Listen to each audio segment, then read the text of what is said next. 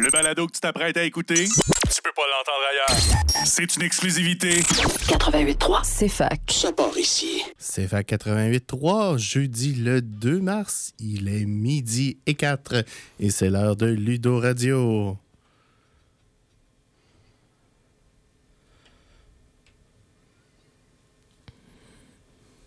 Petit problème technique, on n'est pas capable d'avoir notre son. Alors, euh, ben, bonjour Alexandre, comment ça va? Ben, bonjour Alexandre, ben, ça va bien toi? Ça va bien. Bienvenue à Ludo Radio, votre euh, demi-heure euh, euh, hebdomadaire de, de, de, de- de jeux de société. Je suis complètement déstabilisé par ma console ce midi, mes excuses. Je veux dire, ça se comprend. Et bon, On a sur la table cette semaine. c'est ça, on, a juste à table cette semaine. On a plein nouvelles. de choses à parler, effectivement. Hey, merci Alex, Euh, c'est comme j'ai chevreuil dans des lumières présentement. Bon, alors, euh, ben, on va commencer par jaser de, de tout et de rien, mais euh, on s'est déjà fait, je pense, hein? Console, Ben oui, c'est déjà fait. Je pense que j'ai trouvé le problème aussi, mais c'est dur de faire deux choses en même temps quand t'es un gars. Euh, on va faire le tour de ce qu'on a joué cette semaine. Sure. Euh, ben, cette semaine, j'ai vu une partie de Flox Pirate. Malheureusement, je suis arrivé trop tard pour la rejoindre. Puis ensuite, j'ai joué à Clank avec la nouvelle extension avec les personnages. Cool. Comment t'as aimé ça? Je trouve que ça rajoute vraiment euh, un élément intéressant que chaque personnage a des mécaniques uniques. Vraiment un bon ajout à notre collection au club. Excellent. Moi, cette semaine, j'ai joué à Fantasy Realms et j'ai joué à. euh, euh, c'est un jeu, jeu qui s'appelle Dice Throne, qui est un jeu qui a plusieurs euh, petits kits qu'on peut acheter. Ah oui, ce jeu qui se joue de 2 à 6, mais avec la boîte juste 2. C'est ça, exactement. euh, mon expérience de Dice Throne, plus ou moins concluante. Je trouvais ça un petit peu trop random, un petit peu trop de dés, mais c'est bon. Dice Throne, hein? J'aurais euh, dû m'y attendre. en effet assez. Et euh, ben, il y a une grosse partie de mon temps de board game qui a été mangé par euh, un petit jeu qui est sorti qui s'appelle Kerbal Space Program 2. Ah, envoyer des trucs dans l'espace. Et oui, ben essayez d'envoyer des trucs dans l'espace parce que le jeu est, est, est en tout early access, si vous me permettez le, le pun, mais euh, euh, Mettons que la difficulté est plus haute qu'elle devrait. 3-4 euh, petites semaines de, de- de travailler sur euh, certains bugs auraient, euh, auraient quand même été euh, assez efficaces. Euh, mais bon, ils avaient promis euh, 24 février. Ils ont sorti le 24 février. Bon, euh, c'est, les jeux modernes, euh, c'est, des fois, c'est compliqué à faire. Il y a un certain rush derrière ça, en effet. Mhm. On va passer à nos petits points intéressants de la journée. Euh, je vais Ben, commencer.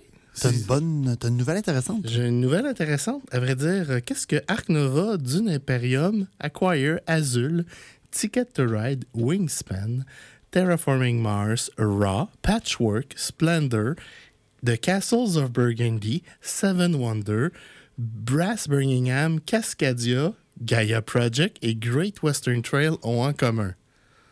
Ah, c'est beaucoup de jeux de société, tout C'est ça. beaucoup de jeux de société. C'est des très bons jeux de société, mais c'est les jeux de société qui ont été retenus pour la compétition 2023 du WSBG, le World Series of Board Game, qui va avoir lieu à Las Vegas la semaine du 23 septembre. Huh. Et cette compétition-là, tu connais ça parce que? Parce que je vais probablement y aller. J'ai fait ma demande de passeport, puis je suis en train d'arranger les, les euh, détails de voyage. Essentiellement, c'est quatre jours où il y a des, ce qu'on appelle des ring events, où euh, essentiellement 256 personnes vont jouer à un des titres de jeux de, société que je vous ai nommés. Les gagnants de la première ronde vont en deuxième ronde, en troisième ronde, en quatrième ronde, et le gagnant de la quatrième ronde est le champion de ce jeu-là. Et ça se passe comme ça pendant quatre jours. Et la cinquième journée, les champions ont une semi-finale où là, ils vont jouer à un jeu qu'ils n'ont pas gagné contre trois autres personnes qui ont gagné aussi un jeu, mais le jeu qu'ils vont jouer, c'est aucun des quatre l'a gagné. Il Donc, est déterminé au, jeu. hasard. Et les finalistes de ça vont se rencontrer, les quatre derniers vont se rencontrer pour jouer à un dernier titre qui va être euh, et le champion est couronné euh, champion du euh, champion du monde des jeux de société et empoche la coquette somme de 15 000 US. Ah, et ça rentabilise le voyage. Effectivement. Bon, j'y vais pas dans l'espoir de gagner parce que ben j'ai pas d'illusion sur euh, mes capacités, mais ça reste un événement qui est super intéressant. Ça a l'air d'être toute une expérience, en effet. Si vous êtes intéressé, vous savez simplement faire une recherche Google euh, WSBG pour avoir plus de détails. Ah, bon, bon, on a aussi des nouvelles un peu plus locales et un Oui. peu moins grandioses. Effectivement. On a par exemple à chaque semaine, incluant hier, mais aussi dans six jours, notre soirée board game à 18h au local. Au E E1. Au A1, généralement au 10001 dans le. Des fois, c'est au deuxième étage, ça dépend de la semaine. Mais euh, je pense que la semaine prochaine, on a encore la zone. Great. Euh, on a aussi le 11 mars, notre party 24 heures qui se Ben prépare. Ben oui, on vous en parle depuis deux, trois semaines déjà, mais euh, là, ça s'en vient. Là. C'est, c'est, la fin de semaine, pas celle qui s'en vient, mais l'autre. Effectivement. Euh, si vous allez sur le groupe de discussion du CJRSS, facebook.com slash group slash CJRSS, vous pouvez voir un chier où les gens euh, on- vont pouvoir proposer des activités. Euh, il y a déjà quelques petits trucs là, qui sont en préparation. Entre autres, je vais en parler plus tard pendant mon coup de cœur, mais une partie d'un jeu là, qui est assez épique à jouer. On peut aussi rajouter des événements et en profiter pour découvrir le jeu de rôle ou des jeux de société plus longs. Ou juste venir pour jouer à des petits jeux. Pourquoi pas, il y aura toujours du monde. C'est un 24 heures, donc de 10 heures le matin à 10 heures le matin. On assume que tout le monde ne restera pas tout le long, mais hey, si vous êtes motivé, on va être là. Effectivement. Cette semaine, on va parler d'un petit jeu qu'on a sur la table, un petit jeu qui est pas très long, pas très compliqué, mais très apprécié au club. Tout à fait. Pas juste au club d'ailleurs, c'est un jeu euh, vraiment apprécié dans plusieurs sphères. Le jeu, c'est Galerapagos. On n'a pas de petite musique d'intro, toujours la console qui est problématique. On va finir par la pogner. mais Galerapagos est la version française de Hellapagos, un jeu que, assez populaire qui est, dont le sous-titre est un jeu coopératif, mais pas trop. Intriguant. la prémisse, Alex, c'est quoi? Ben, la prémisse, c'est que vous allez être 3 à 12 naufragés, les joueurs, qui étaient sur un magnifique bateau de croisière qui s'est malheureusement échoué. Vous avez réussi à vous rendre sur une île, mais euh, là, vous avez vu aux nouvelles récemment sur le bateau qu'il y avait un ouragan qui s'en venait dans cette région-là du monde. Vous savez que l'ouragan s'en vient, puis votre petite île ne vous offre pas de protection suffisante. Vous devez donc trouver un moyen de quitter cette petite île vers la civilisation avant que l'ouragan arrive. Mais est-ce que tout le monde va réussir à sortir à temps? Est-ce que les gens vont travailler ensemble pour sortir à temps? C'est quoi les éléments que ça prend pour partir de l'île? Bien, à chaque jour, chaque naufragé va consommer un- une unité de nourriture et une unité d'eau. Donc, il faut toujours ramasser ces unités-là en quantité suffisante, puisque pour partir, il faut que la journée finale, vous ayez mangé et que vous ayez encore une unité d'eau et de nourriture pour le voyage. Pour chacun des passagers. Effectivement. Maintenant, je parle du voyage. Comment est-ce qu'on voyage? Malheureusement, on n'a pas accès à de la magie ou un avion ou quoi que ce soit d'incroyable comme ça. Il va falloir construire un radeau avec des bouts de bois. Il va falloir construire un radeau de taille suffisante pour chaque personne dans le groupe qui va partir. Donc, il faut continuer d'agrandir ce radeau-là jusqu'à ce que tout le monde puisse fitter dessus. Ou tout le monde qui reste. Et si quelqu'un décide de ne pas ramasser de la bouffe et de ne pas construire le bateau, est-ce qu'il y a d'autres activités? Il va aussi ramasser de l'eau quand il pleut. Mais s'il décide de faire aucune de ces activités-là qui aident directement le groupe, il peut aller voir dans les décombres du bateau de croisière pour espérer trouver des choses utiles. Parmi ces choses utiles, il y a une canne à pêche qui permet de pêcher des poissons plus efficacement, un seau qui permet de transporter de l'eau plus efficacement, une hache qui permet de couper du bois plus efficacement, et euh, un arme à feu et des munitions qui permettent de se débarrasser de ses congénères. Effectivement, s'il manque de manque de ressources, parce qu'on peut se ramasser une journée où ben, ça fait deux, trois jours qu'il n'y a pas plu, on a épuisé les réserves d'eau, on a épuisé les réserves où on n'a pas eu de la bonne pêche, puis on n'a plus de bouffe. Euh, à chaque journée, il faut qu'un survivant mange et boive. Et s'il ne mange pas et ne boit pas, euh, ben, il meurt. Mais avant de, de savoir qui va mourir de faim, de soif, il y a souvent un vote qui va avoir lieu. En effet, les survivants autour de la table vont voter pour voir à qui ils distribuent la nourriture et l'eau. Et c'est sûr que si vous êtes celui qui ne contribue pas, ben, les chances que vous ayez votre part de bouffe et de- d'eau euh, pourraient être euh, compromises, on va dire comme ça. Par contre, ce vote-là peut être influencé par plusieurs choses. Notamment, il y a un objet qui est un gourdin qui permet d'avoir euh, un vote final dans ce vote-là. Il y a aussi, euh, Un gros coquillage. oui, En qui effet. fait que personne ne peut voter contre vous. Parce que vous Euh, êtes euh, le, le. Voyons, la personne qui gère une conversation. Effectivement. Euh, fait aussi autour d'une arme à feu aussi, ben, c'est sûr que ça prend des balles pour l'utiliser. En effet. Il y a quelques armes à feu dans le paquet, mais il y a aussi des choses euh, pas très utiles dans le bateau. Oui, par exemple, on pourrait tomber sur euh, des clés d'une voiture de sport avec pas de voiture de sport. Effectivement. Des vêtements sales. Ou un ticket de l'auto gagnant qui est complètement inutile. Où est-ce que vous êtes?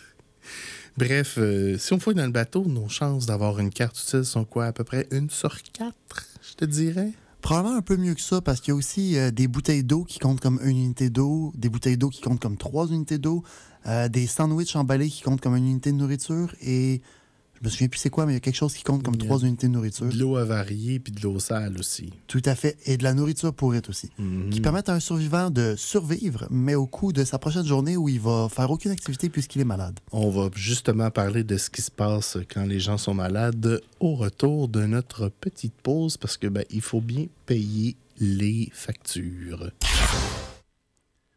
On Et est de retour, puis la console fonctionne. Oui, la console fonctionne, hurrah! Donc, euh, bonjour, euh, de retour à Lido Radio, votre rendez-vous hebdomadaire de jeux de société. Cette semaine, on parle de Galérapagos, la version française de Elapagos, c'est ça? Exactement. Donc, euh, on a parlé avant de quitter que si on mangeait un sandwich avarié ou on buvait une bouteille d'eau sale, on pouvait être malade. En effet. Être malade, ça permet de survivre. Par contre, euh, ça va euh, vous faire manquer la prochaine journée. Donc, Donc- vous ne serez pas productif. Ouais, donc s'il y a un vote à y avoir, il est possible que quelqu'un pointe out le fait que vous n'avez rien fait la dernière fois puisque vous étiez malade. C'est donc plus une solution de dernier recours. Effectivement. Y a-t-il une autre façon de tomber malade? Malheureusement, oui. L'île où vous êtes est beau, beau être un petit paradis avec euh, une forêt, des poissons, etc. Il y a une communauté de serpents assez agressive qui vit dans le bois. Donc, quand vous allez chercher du bois, vous pouvez essayer de ramasser un tout petit peu de bois pour partir rapidement, ou vous pouvez explorer un peu plus la forêt pour ramasser plus de bois, pour construire un plus gros radeau plus rapidement et être plus utile au groupe. Mais si vous faites ça, il est possible que les serpents vous trouvent. Puis si les serpents vous trouvent, vous ramenez aucun bois, puisque vous revenez en hurlant et que tout va mal, et que vous, demain, vous ne ferez rien. En effet. Mécaniquement, comment ça fonctionne? On a une belle petite poche de jute avec des petites boules de, de bois dedans. Il y a six boules. Il y en a une qui est noire. Les trois autres sont blanches. Et dans le fond, vous décidez d'aller chercher trois planches. Ben, vous mettez la main dans le sac euh, pour piger trois boules. Si la boule noire sort, oups, le serpent vous a mordu. Le même sac est aussi utilisé pour la pêche, parce que chaque boule a un certain nombre de poissons dessinés dessus. Puis quand vous pêchez, ben, vous ramassez une boule, puis vous déterminez combien de poissons vous avez attrapés dans votre journée comme ça. De manière euh, amusante, la boule noire, dans ce cas-là, est celle qu'on veut piger, puisqu'il y a trois poissons sur celle-là, ce qui est le maximum. Effectivement. Si vous avez la canne à pêche puis vous sortez la boule noire, mais c'est six poissons. Fait Oui. que, euh, Parce que la canne à pêche, la hache et le seau doublent les résultats que vous obtenez en allant faire l'activité adéquate. le, jeu, le jeu se joue à combien, Alex? Ben, comme j'avais dit au départ, c'était 3 à 12 naufragés. Donc, euh, 3 à 12 personnes. Sweet spot? Je dirais autour de 7-8.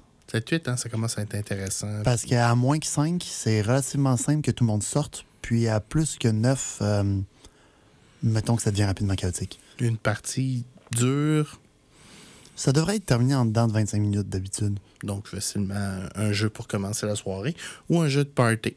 Tout à fait. C'est le fun à jouer avec euh, deux, trois petits verres dans le nez, je pense. Puis ça ne l'empêche pas tout à fait d'être amusant puisque la complexité est évaluée à seulement 1.27, ce qui est très simple. Effectivement, ça, ça veut dire que la plupart du monde trouve que c'est super simple.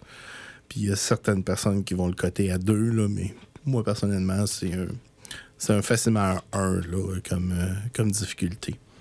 Parlant de Board Game Geek, Board Game Geek lui accorde aussi un score de 6.6 sur 10, ce qui est quand même respectable. Ce C'est veut honnête. dire que C'est honnête. C'est pas un jeu à mécanique très lourde, puis ils ont tendance à être un petit peu dévalués sur Board Game Geek parce que ben, c'est des geeks de Board Game qui vont voter sur. euh, C'est, euh, je pense que ça fait le tour de Galérapagos. Euh, on va parler de nos coups de cœur cette semaine maintenant. Alex, tu veux-tu commencer avec ton coup de cœur de la semaine? Oui, oui, j'ai l'impression que le mien est plus léger encore une fois. Mais cette fois-ci, pas juste thématiquement. Euh, mon coup de cœur de la semaine est le petit jeu appelé Anabi. Euh, un petit jeu tout simple où euh, on est des experts en feux d'artifice chinois, puis notre but, c'est de aligner des feux d'artifice thématiques dans l'ordre pour impressionner le public. L'ordre étant, il y a cinq couleurs dans le jeu, qu'il faut aligner de 1 à 5 la valeur de la carte. Tout simple, n'est-ce pas? Un jeu coopératif où tout le monde veut s'aider. Alors on va me dire, mais ça devrait être fini en 30 secondes, on gagne toujours. Mais il y a une petite twist. Oui, euh, quand on pige nos cartes, au lieu de piger la carte pour qu'elle nous fasse face à nous, on la pige pour qu'elle fasse face à tout le reste du monde. Donc, vous comprenez que vous ne voyez jamais votre main. Tout le monde voit votre main, mais pas vous. Et bien sûr, on peut pas dire t'as un 3 dans ta main, la deuxième carte. On peut presque, puisqu'à chaque tour, chaque personne a droit de faire une action, qui peut être poser une carte, ça peut être détruire une carte qui sert à rien pour regagner un pion indice, ou évidemment utiliser un de ces pions indices. Les pions indices peuvent être utilisés par une personne en pointant une autre personne et en lui indiquant toutes les cartes d'une couleur ou d'une valeur qu'elle a. Par exemple, on ne pourrait pas dire tu as un 3 là, il faudrait dire ceci et cela sont des 3 OK. avec ces indices-là, un peu de mémoire, un peu de logique, puis un peu de chance à l'occasion, on finit par être capable de placer les cartes puis de s'entraider. C'est Yeah. vraiment tout simple. Qu'est-ce qui fait que t'aimes ce jeu-là? Ben, avant de parler de pourquoi je l'aime, son score est à 7.1, donc lui aussi est assez aimé, et sa complexité à 1.7 est dans les mêmes eaux, mais une petite affaire plus compliquée puisque ça demande de la mémoire et de la c'est la réflexion. mécanique, je pense, de carte cachée là, qui fait Mhm. une grosse différence. Euh, pourquoi je l'aime? Ça pousse à réfléchir, à essayer de comprendre comment les autres pensent. Euh, c'est euh, rapide, les cartes sont simples mais colorées, puis c'est super simple à expliquer. Beaucoup, beaucoup d'interactions de joueurs aussi. Définitivement. Si vous êtes un board gamer qui aime les interactions, Anabi, c'est bien le fun pour ça. Par contre, ça emmène aussi le côté négatif qui est très facile de devenir compétitif ou fâché après les gens qui oublient un indice. Et euh, tricher, volontairement ou pas, devient vraiment très très simple. Moi, cette semaine, mon coup de cœur s'appelle Twilight Imperium. Au club, on a la version, la troisième édition, mais maintenant, là, c'est la quatrième édition qui est disponible. Un petit fun fact, Twilight Imperium, euh, au début des années 2000, ça l'a sauvé la compagnie Fantasy Flight Games de la faillite totale. Compagnie qui est maintenant très rentable, qui a été achetée achetée par le groupe Asmodée, mais dans ce temps-là, c'était eux ils étaient sur le bord du gouffre et ils ont développé un IP essentiellement de rien pour faire un, opéra du 4X. Le 4X, c'est euh, euh, exploration, expansion, euh, exploitation et extermination. Et dans le fond, ce jeu-là a gagné un following culte, culte assez important au point où il y a des canaux YouTube qui sont essentiellement dédiés à Twilight Imperium. OK, donc j'en comprends que c'est probablement une petite affaire plus lourde que le mien avec déjà les quatre termes et que pas tout à fait coopératif avec extermination. Effecti- Effectivement. On parle d'un 4.26 de lourdeur. C'est pas mal. euh, c'est dans le pesant, ça. Ouais, sachant que le maximum théorique est à 5. Oui, effectivement. Euh, bon, essentiellement, ça semble faire peur, mais je vous dirais qu'en une demi-heure, le jeu s'est bien expliqué. Puis, c'est quelques mécaniques de base qu'il faut contrôler, essentiellement. Et le jeu est fait pour que, tant qu'on est encore vivant, les autres joueurs ne peuvent pas gagner un gros avantage. Donc, un joueur qui se fait manger. Essentiellement, le jeu, c'est des tuiles avec des systèmes dessus, où il y a des tuiles qui sont vides. Puis on se bâtit une galaxie dans ça. Et dans le milieu du jeu, il y a la planète Nekatol Rex. Chaque joueur va avoir un objectif secret. Et euh, chaque joueur a un, arbre technologique. L'arbre technologique ra- rajoute quand même pas mal de complexité. Et l'arbre technologique, c'est probablement ce qui est plus dur à gérer parce que pour certaines races, ben, ah, euh, moi, mes destroyers euh, sont plus forts que les tiens. Puis ça va beaucoup influencer les combats, surtout. Puis il y a essentiellement ce qu'on appelle une trifecta de points qu'on peut contrôler. On a ce qu'on appelle des points de commande, des points de gestion de flotte et euh, dans le fond, des, des- points d'autres actions qu'on peut prendre. Et on en gagne juste deux par round. Fait que si on a une trop grosse flotte, il faut qu'on utilise de ces points-là pour entretenir notre flotte. Fait que ça nous fait moins d'actions dans le tour. Ou si on fait beaucoup d'actions, mais on ne peut pas avoir beaucoup de vaisseaux qui utilisent ces actions-là. Ça semble compliqué comme ça. Et oui, ça l'est un petit peu, mais ça fait. Euh, c'est un bel équilibre dans le jeu. Euh, c'est un jeu qui va vous demander 5 amis et 8 heures de votre temps. Ah, donc c'est recommandé de jouer à 6, j'en comprends? Euh, ben, c'est sweet spot. Parce que, ben, on joue sur un hexagone essentiellement. Fait que c'est facile quand tu es à 6 d'aller sur chacun des coins de l'hexagone. Et dès que tu plus à 6, ben, ça se gâte. Euh, si on est à 5, il y a des joueurs qui avoir un petit peu plus de place que d'autres. Le, jeu essaye de s'équilibrer au maximum, mais c'est pas nécessairement évident. Puis il y a même une expansion qui nous permet d'ajouter un anneau de plus autour de l'hexagone et de jouer à 8 je ne le recommande pas. Il y a des choses dans l'expansion qui sont intéressantes. Il y a des nouvelles races, il y a des nouvelles mécaniques, il y a des nouvelles tuiles. C'est super. Mais euh, vous voulez déjà transformer un marathon de 8 heures à un marathon de 10 heures, ben allez-y. C'est, euh, ça, c'est un des gros défauts de Twilight Imperium. J'en comprends aussi que ça sortira pas aux soirées board game, mais qu'au party, comme tu disais tout à l'heure, ça serait une idée. Effectivement, j'essaie d'organiser une ou deux parties par année, euh, juste parce que j'aime beaucoup le jeu, puis ben, le présenter aux autres, tout ça. Euh, on n'a pas le la quatrième édition au club pour des raisons purement monétaires. C'est un jeu de 200 dollars à peu près, euh, en plus des expansions. mais on a le jeu de bas, le, le troisième édition et on a les deux expansions de la troisième édition qui se ressemblent pas mal à la quatrième édition. Il y a des petites différences, là, mais euh, si vous avez déjà joué à la troisième édition, jouer à la quatrième, c'est pas. Euh, c'est pas, une, c'est pas des, beaucoup de changements. Euh, essentiellement, un tour fonctionne qu'on va choisir une, espèce de, focus pour se rendre là. Les focus sont, peuvent être sur les, échanges commerciaux, la technologie, la guerre. Il y a une tuile qui s'appelle essentiellement Initiative qui te permet d'être le premier joueur. Et on va jouer toujours dans l'ordre de nos tuiles. Et à mesure qu'on, joue, ben là, on a une variété d'actions qu'on peut prendre on peut essayer d'aller conquérir un nouveau système, on peut rechercher de la nouvelle technologie, on peut faire des échanges commerciaux. Euh, c'est extrêmement varié comme tour. C'est fun aussi de jouer avec des gens qui préparent leur tour d'avance. Euh, sinon, ben, c'est vraiment long. Euh, moi, ce que je fais personnellement quand c'est trop long pour un joueur, ben, j'ai un petit sablier de 30 secondes. Tu as 30 secondes pour prendre ta décision. Sinon, ben, tu passes. C'est plate, là, mais sinon, ça peut faire des parties de 13-14 heures. Puis, ben, je souhaite pas ça à personne. Fait que c'est euh, un gros 7.1 euh, sur. Euh, non, excuse, ça c'est un habit. c'est un gros 7.8 sur Board Game Geek. Donc, quand même assez apprécié. La quatrième édition a été revue pour la streamliner un petit peu. Elle joue à peu près en une heure de moins. et elle, elle est 8.4. Je crois qu'elle est aussi un petit affaire mieux balancée pour certains cas. Oui, effectivement. Euh, ben, la beauté de Twilight Imperium, c'est que c'est aussi un jeu qui évolue euh, constamment. Il y, a des, euh, il y a des nouvelles races qui sont ajoutées à chaque expansion. Puis généralement, quand ils font une nouvelle édition, vous allez avoir tout ce qui est le fun du contenu des éditions passées. Fait que c'est une façon de Fantasy Flight de, de, garder le jeu intéressant euh, pour tout le monde, même pour les vétérans qui, reviennent. parce qu'on on s'entend, c'est pas tout le monde qui joue une partie de Toilette Imperium à chaque semaine. Là. Y a pas, euh, mais c'est, un jeu qui, euh, si vous aimez les gros board games, c'est un jeu qu'il faut vous jouer au moins une fois dans votre vie.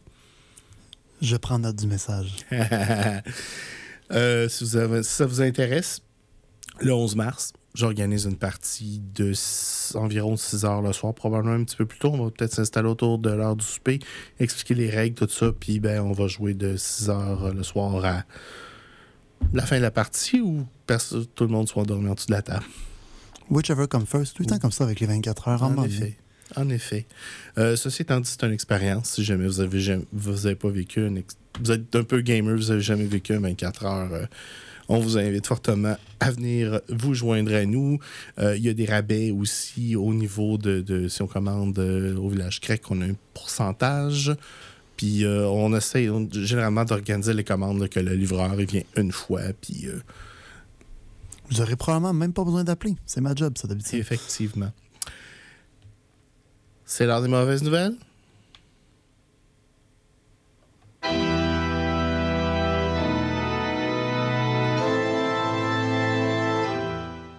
C'est quoi la mauvaise nouvelle, Alex? Ben, deux secondes, je pensais que c'était la console qui était remorte, mais non, c'est l'émission qui tire déjà à sa fin. effectivement. On s'excuse pour les petits problèmes techniques qu'on a eu en début d'émission. Euh, semaine de relâche, des fois, euh, le setup était différent de, de l'émission de, de, de, ce matin, donc euh, un petit peu de difficulté avec la console. Mais sinon, tout est beau, tout va bien, on ne passe au travers. On vous souhaite une super bonne semaine et on vous parle la semaine prochaine. Au mercredi.